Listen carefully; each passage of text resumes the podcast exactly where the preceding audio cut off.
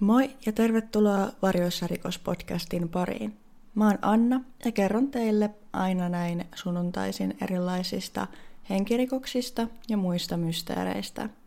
Podcastin luontain vuoksi se ei sovellu lapsille eikä niille kaikista herkimmille kuuntelijoille, joten otathan sen huomioon kuunnellessasi. Hypätään sitten tämän päivän jakson pariin. Sophie Lionnet syntyi tammikuun 7. päivä vuonna 1996 vanhemmilleen Catherine Devallonelle ja Patrick Lionetille Troyesin kaupunkiin Ranskaan. Sofin vanhemmat kuitenkin erosivat ja Sofin äiti Catherine meni uusiin naimisiin. Erosta huolimatta perheellä oli keskenään hyvät välit ja Sophie piti myös isäpuolestaan. Sofiella oli pitkät kiharat ruskeat hiukset, harmaan vihreät silmät ja kerrottiin tytöllä olevan ystävällinen ja lämmin hymy. Sophie rakasti luontoa ja eläimiä, sekä hänen unelmansa oli tulevaisuudessa työskennellä lasten kanssa. Lisäksi hän harrasti kitaran soittoa, lukemista ja luistelua. Käytyään koulun ja opiskeltua lastenhoitoa, Sofille avautui mahdollisuus päästä aupairiksi Lontooseen. Sofin perhettä ja läheisiä jännitti kauheasti tämä tytön lähtö Lontooseen.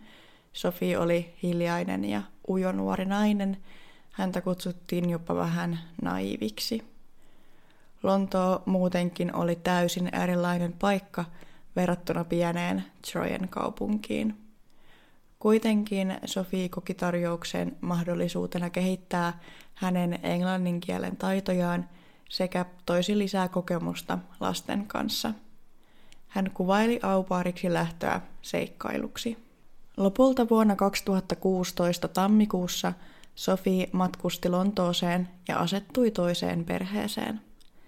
Perheeseen kuului vanhemmat Sabrina Quider ja Sam Madoni sekä heidän kaksi lastaan. He asuivat Wimbledonissa Lounais-Lontoossa. Asuinaluetta kuvaillaan varakkaiden asuinalueeksi.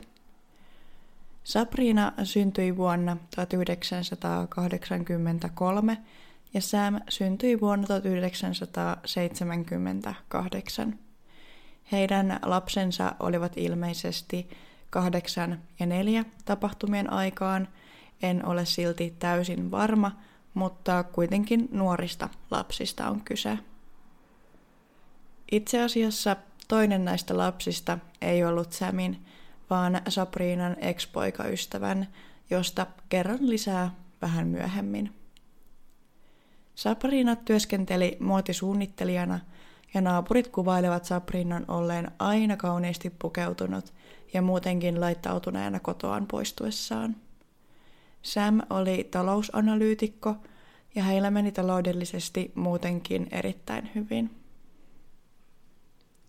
Pariskuntaa kuitenkin kuvaillaan hieman oudoksi ja hiljaisiksi sekä jopa epäkohteliaiksi. He eivät välttämättä vastanneet muiden naapurien tervehdyksiin ja esimerkiksi jättivät autojaan tielle niin, ettei naapurit päässeet poistumaan omista pihoistaan. Aluksi kaikki sujui erittäin hyvin ja Sofi viihtyi perheessä. Lapset pitivät hänestä valtavan paljon ja Sofi sai uusia ystäviä muista alueen aupaireista. Kuitenkin Sabrinalla oli ongelma. Mainitsin aikaisemmin tämän hänen eksmiehensä lasten yhteydessä, joten puhutaan hetki hänestä. Sabrina tosiaan seurusteli Mark Walton nimisen miehen kanssa vuodesta 2011 vuoteen 2013. Walton kuului hetken aikaa Boyzone nimiseen irlantilaiseen poikabändiin, joka perustettiin vuonna 1993. Mark kerkesi olemaan bändissä vain vuoden ennen kuin hänet potkittiin bändistä ulos. Tämän jälkeen bändi tuli jopa tunnetuksi, erityisesti UKssa. Jaksossa kerrottavien tapahtumien aikaan Mark asui Los Angelesissa. Pari kuukautta sen jälkeen, kun Sofi saapui Sabrinan ja Samin luo, Sabrina alkoi käyttäytymään erikoisesti. Hän vaikutti jopa harhaiselta. Sabrina alkoi uskoa, että Sofi ja hänen ex-miehensä Mark tekisivät yhteistyötä, ja Sofi oli perheessä satuttaakseen Sabrinaa ja hänen perhettään Markin toiveesta. Tässä kohtaa on tärkeää tietää, ettei Sofi ollut koskaan edes tavannut Mark Waltonia. Sabrina alkoi syyttämään Markia hänen vakoilustaan ja uskoi tämän jopa käyttävän mustaa magiaa häneen. Sabrina oli varma Markin olevan katkera heidän erostaan ja haluavan heidän yhteisen lapsen huoltajuuden. Sabrina teki ilmoituksia poliiseille Markista, mutta ne osoittautuvat kerta toisensa jälkeen perättömiksi. Sabrina teki jopa feikkiprofiilin Facebookiin, jolla hän syytteli Markia muun muassa pedofiliasta. Sofi liittyi tähän kaikkeen siten, että Sabrina oli varma tytön makaavan Markin kanssa ja hänen vakoilevan Sabrinaa Markille. Sofi saattaisi päästää Markin heidän talonsa ja mies käyttäisi Sabrinaa ja tämän koko perhettä seksuaalisesti hyväksi ja saattaisi huumata heidät. Mietitte ehkä, että miten Sam, eli Sabrinan nykyinen mies, reagoi tähän kaikkeen. Tosiaan uskottiin, että Sabrina ja Sam sairastivat tällaista erittäin harvinaista psyykkistä sairautta nimeltään Madness for Two, tai niin sanottu kaksoispsykoosi. Tässä kyseisessä sairaudessa on tyypillistä jakaa mahdollisen kumppanin kanssa yhteisiä harhoja, ja tässä tapauksessa Sabrinan harhakuvitelmat olivat tarttuneet myös Samille. Sam uskoi vahvasti itsekin, että Sofi oli perheessä vain aiheuttaakseen heille pahaa. Sabrinalla oltiin jo ennen tätä todettu myös masennus ja epävakaa persoonallisuushäiriö. Sabrina osasi myös manipuloida Samia erittäin taitavasti ja mies teki lähes mitä vain Sabrina pyysi. Myöhemmin, kun Sam joutui mielentilatutkimuksiin, häneltä ei löydetty mitään muihin mielenterveysongelmiin viittaavaa kuin se, että hän uskoi myös täysin näihin Sabrinan harhakuvitelmiin. Sabrina käyttäytyi väkivaltaisesti Sofiaa kohtaan, mutta alkuun Sam poistui silloin aina ulos, yleensä kävelylle. Lopulta kuitenkin Sabrina sai miehensäkin osallistumaan tähän väkivaltaan.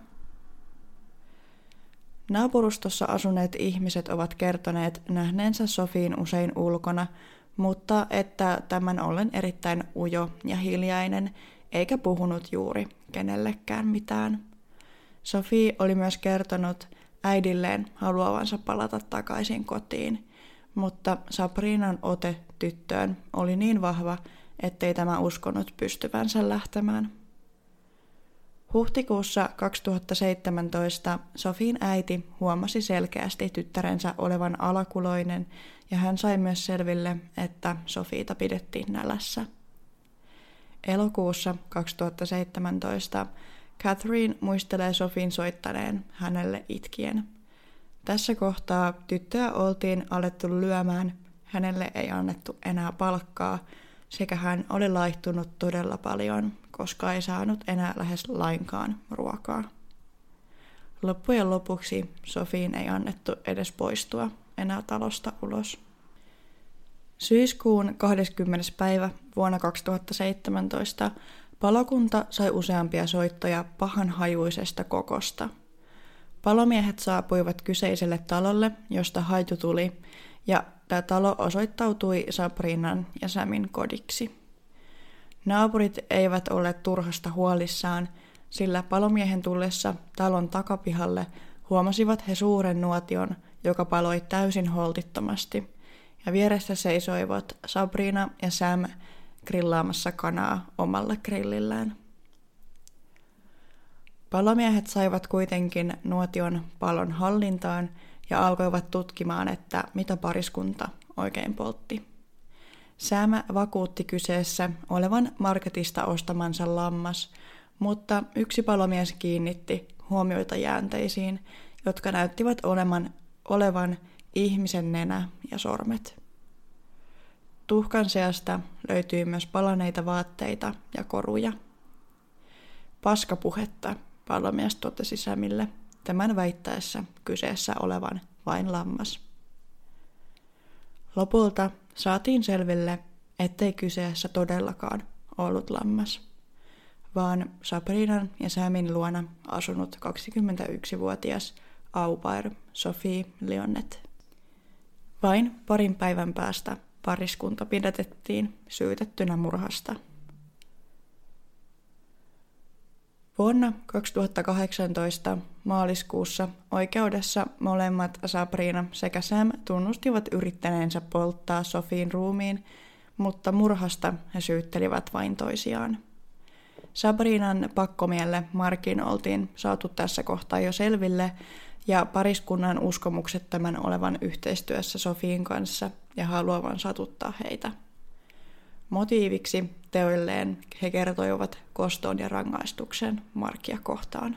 Sabrina oli saanut Sofin tunnustamaan harhansa todeksi, pitämällä tytön päätä muun muassa veden alla ja uhkaamalla tappaa Sofii, jos tämä ei tunnustaisi olevansa yhteyksissä Markkiin.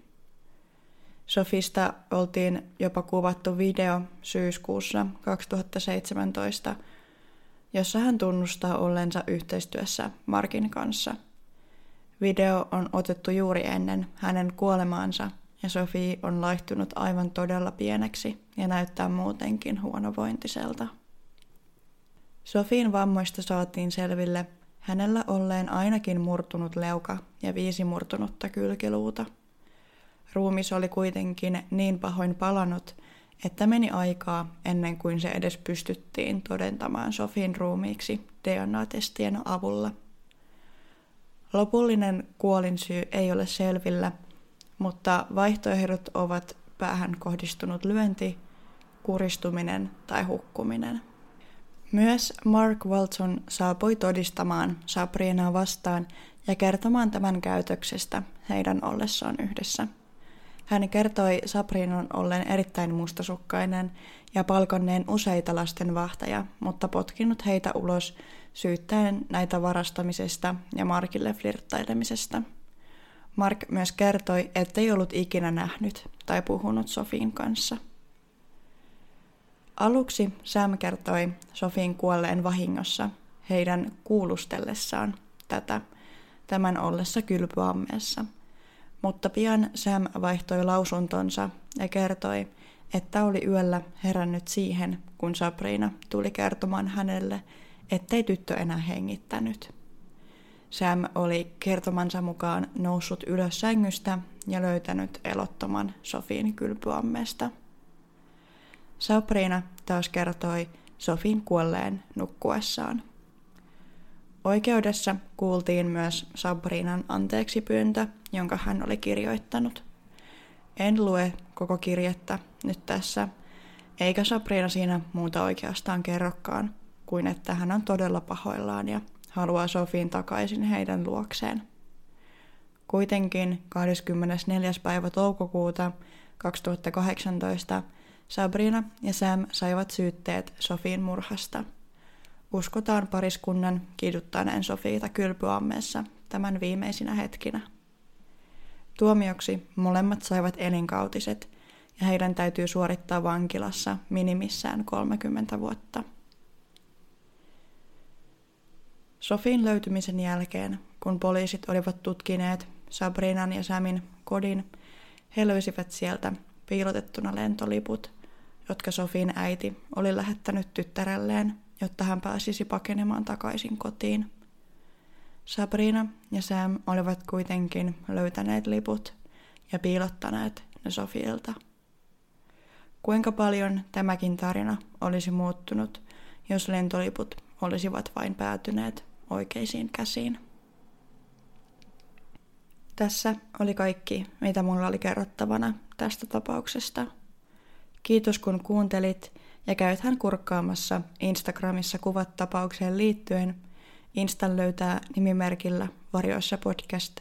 Siellä myös parhaiten saa muuhun yhteyden. Kuitenkin mulla on myös sähköposti käytettävissä varjoissapodcast at gmail.com. Tuu ihmeessä laittamaan viestiä ja palautetta jaksosta ja muutenkin podcastista. Ja muistakaa myös käydä Applen podcast-sovelluksessa antamassa mulle palautetta. Nyt kuitenkin toivotan hyvää sunnuntaita just sulle ja kuullaan taas ensi jaksossa. Moikka!